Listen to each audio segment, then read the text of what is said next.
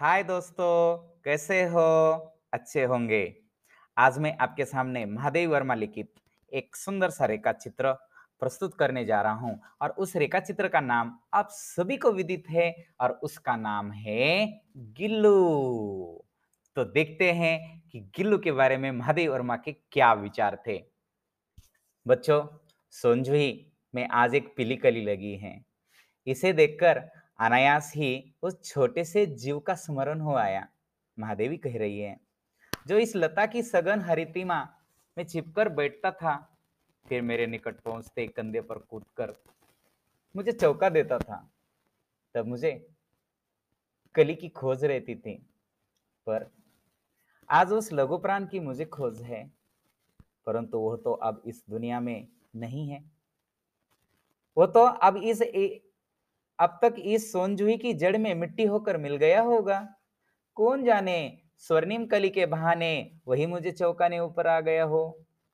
अचानक एक दिन सवेरे से, सवेरे कमरे से बरामदे में आकर मैंने देखा, दो कौवे एक गमले के चारों ओर चोचो से छुआ छुओल जैसा खेल खेल रहे थे।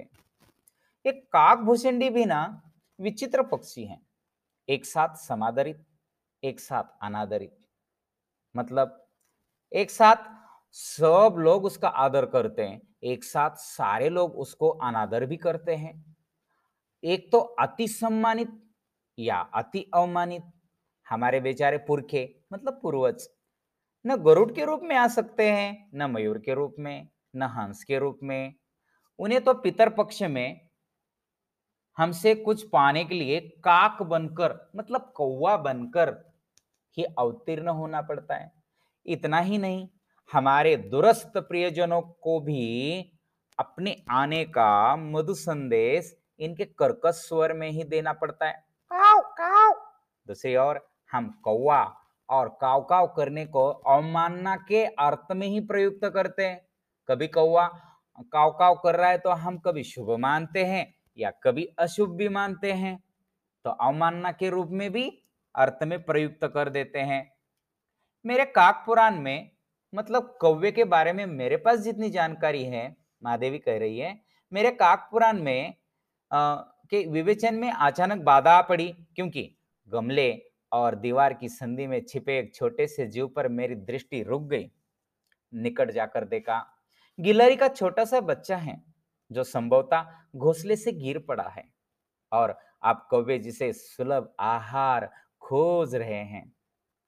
काक दोए दोए मतलब दो, काक मतलब कौआ दो कौवे की चोचो के दो घाव उस लघु प्राण के लिए बहुत थे। अतः वो निचेष्ट सा गमले से चिपटा पड़ा था। सबने कहा, कौवे की चोच का घाव लगने के बाद यह बच नहीं सकता। अतः इसे ऐसे ही रहने दिया जाए। परंतु मन नहीं माना उसे होले से उठाकर अपने कमरे में लाई। फिर रुई से रक्त पहुंचकर घाव पर पेंसिल का मरम लगाया। रुई की पतली बत्ती दूध से भिगोकर जैसे जैसे उसके नन्हे से मुँह में लगाई, पर मुँह खुल न सका, दूध की बूंदे दोनों और लुढ़क गई।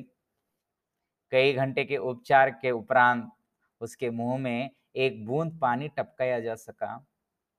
तीसरे दिन वह इतना अच्छा और आश्वस्त हो गया कि मेरी उंगली अपने दो नन्हे पंजों से पकड़कर नीले कांच के मोतियों जैसे आँखों से इधर उधर देखने लगा। तीन चार मास में उसके स्निग्ध रोए, झब्बेदार पूंछ और चंचल चमकीली आँखें सबको विस्मित करने लगी। हमने उसकी जातिवाचक संज्ञा को व्यक्तिवाचक रूप दे दिया और इस प्रकार हम उसे गिल्लू कहकर पुकारने लगे। मैंने फूल रखने की एक हल्की डलिया में रुई बिछाकर उसे तार से खिड़की पर लटका दिया। गिल्लू का घर बन गया।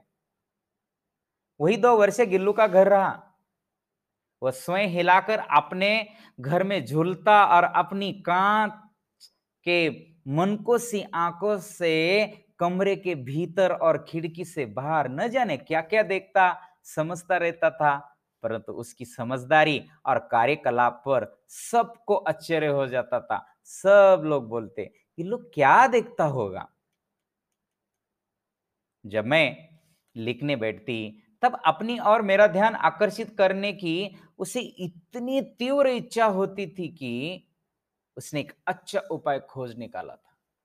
वो मेरे पैर तक आकर सर से पर्दे पर चढ़ जाता और फिर उसी तेज़ी से उतरता। उसका ये दौड़ने का क्रम ना तब तक चला रहता था, जब तक कि मैं उसे पकड़ने के लिए न उठती। कभी मैं गिल्लू को पकड़कर एक लंबे लिपापे में इस प्रकार रख देती थी कि उसके अगले दो पंजों और सिर के अतिरिक्त सारा लघु गात लघु मतलब छोटा और गात मतलब शरीर लघु गात लिपापे के भीतर बंद रहता। इस अद्भुत स्थिति में कभी कभी घंटों मेज पर दीवार के सहारे खड़ा रहकर वो अपनी चमकीली आँखों से मेरा सारा कार्यकलाप देखता देखा करता था।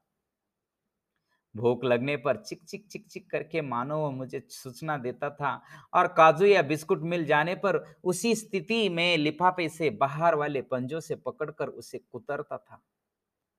फिर गिल्लू के जीवन का प्रथम बसंत आया। नीम चमेली की गंध मेरे कमरे में होले होले से आने लगी। बाहर की गिलहरिया, खिड़की की जाली के पास आकर चिक चिक चिक चिक करके न जाने क्या कहने लगी। मैं समझ गई। गिल्लू को जाली के पास बैठकर अपनेपन से बाहर झांकते देखकर मुझे लगा कि इसे मुक्त करना चाहिए। है ना? आवश्यक है। गिल्लू को बाहर जाने देना चाहिए। मैंने किली निकालकर जाली का एक कोना खोल दिया और इस मार्ग से गिल्लू ने बाहर जाने पर सचमुच ही मुक्ति की सांस ली। इतने छोटे जीव को घर में पले कुत्ते बिल्लियों से बचाना भी एक समस्या थी। आवश्यक कागज़ पत्रों के कारण मेरे बाहर जाने पर कमरा बंद ही रहता था। मेरे कॉलेज से लौटने पर जैसे ही कमरा खोला गया और मैंने भीतर पैर रखा, वैसे ही गिल्लू अपनी जाली से द्वार से भीतर आकर मेरे पैर से सिर और सिर से पैर तक दौड़ने लगाने लगा, दौड़ लगाने लगा। तब से यह नित्य क्रम हो गया था। जब मैं आती तो गिल्लू बाहर से कहाँ से आ जाता पता ही नहीं चलता था और वो मेरे पैर से सिर और सिर से पैर तक वो दौड़ लगा देता था कि मैं जब तक उसे ना पकड़ू। ये नित्य क्रम हो गया था। हर दिन का कार्यक्रम तैयार हो गया था ये। मेरे कमरे से बाहर जाने पर गिल्लू भी खिड़की की खुली जाली की राह बाहर चला जाता। जब मैं अंदर होती तो मेरे साथ रहता। और दिन भर गिलहरियों के झुंड का नेता बनकर हर डाल पर उछलता कूदता और ठीक चार बजे वो खिड़की से भीतर आकर अपने झूले में झूलने लगता। मुझे चौंकाने की इच्छा उसमें न जाने कब और कैसे उत्पन्न हो गई। कभी फूलदान के फूलों में छिप जाता, कभी पर्दे की चुन्नट में और कभी सोनजोई की पत्तियों में। मेरे पास बहुत से पशु पक्षी हैं। मैं उनका मुझ उनका मुझसे लगाव भी कम नहीं है। परंतु उनमें से किसी को मेरे साथ मेरी थाली में खाना खाने की हिम्मत हुई है, ऐसा मुझे बिल्कुल याद नहीं है। गिल्लू, इसमें अपवाद था। मैं जैसे ही खाने के कमरे में पहुँचती, वो खिड़की से निकलकर आँगन की दीवार बरामदा पार करके मेज पर पहुँच जाता और मेरी थाली में बैठ जाना चाहता। बड़ी कठिनाई से मैंने उसे थाली के पास बैठना सिखाया, जहाँ बैठकर वो मेरी थाली में से एक एक चावल उठाकर बड़ी सफ़ाई से खाता। काजू उसका प्रिय खाद्य था। और कई दिन काजू न मिलने पर वो अन्य खाने की चीज़ें या तो लेना बंद कर देता या झूले से उसे नीचे फेंक देता। उसी बीच मुझे मोटार दुर्घटना में आहत होकर कुछ दिन अस्पताल में रहना पड़ा।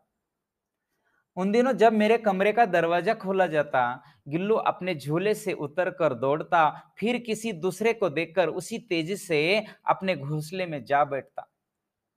बहुत ही आदत लग गई थी मेरी उसे। सब उसे काजू दे आते सबको पता था ना, गिल्लू का प्रिय खाद्य काजू है। परंतु अस्पताल से लौटकर जब मैंने उसके झूले की सफ़ाई की तो उसमें काजू भरे मिले। जिनसे ज्ञात होता था वह उन दिनों, जिस दिन मैं अस्पताल में थी, उन दिनों में अपना प्रिय खाद्य कितना कम खाता रहा। मेरी अस्वस्थता में वह फिर तकिए पर सिराने बैठकर अपने नन्हे नन्हे पंजों से मेरे सिर और बालों को इतने होले होले से सहलाता रहता कि उसका हटना एक परिचारिका के हटने के समान लगने लगता। गर्मियों में जब मैं दोपहर में काम करती रहती तो गिल्लू न बाहर जाता, न अपने झूले में बैठता। उसने मेरे निकट रहने के साथ साथ गर्मी से बचने का एक सर्वता नया उपाय खोज निकाला था। बहुत ही नटखट था वो। वो मेरे पास रखी सुराही पर लेट जाता। सुराही, जिसमें पानी ठंडा करने के लिए रखा जाता है। और इस प्रकार समीप भी रहता और ठंडक में भी रहता। गिलरियों के जीवन की अवधि दो वर्ष से अधिक नहीं होती। अतः गिल्लू की जीवन यात्रा का अंत आ ही गया। दिन भर उसने न कुछ खाया, न बाहर गया। रात में अंत की यातना में वह अपने झूले से उतरकर मेरे बिस्तर पर आया और ठंडे पंजों से मेरी वही उंगली पकड़कर हाथ से चिपक गया, जिसे उसने अपने बचपन की मरनासन्न स्थिति में पकड़ा था। पंजे इतने ठंडे हो रहे थे कि मैंने जागकर हीटर जलाया और उसे उष्णता देने का प्रयत्न किया, परंतु प्रभात की प्रथम किरण के पर्श के साथ वह किसी जीवन में जागने के लिए सो गया। गिल्लू बाद में उठा नहीं। उसका झूला उतर कर रख दिया गया।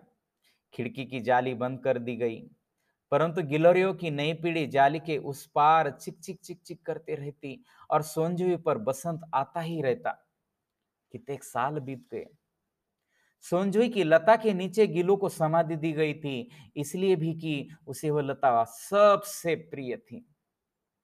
इसलिए भी कि उस लघुगात का किसी वासंती दिन जूही के पिताब छोटे फूल में खिल जाने का विश्वास मुझे था, मुझे संतोष देता था और बार बार गिल्लू की याद आती है और एक दिन ऐसा लगता कि गिल्लू फिर से आएगा, गिल्लू फिर से आएगा। धन्यवाद बच्चों।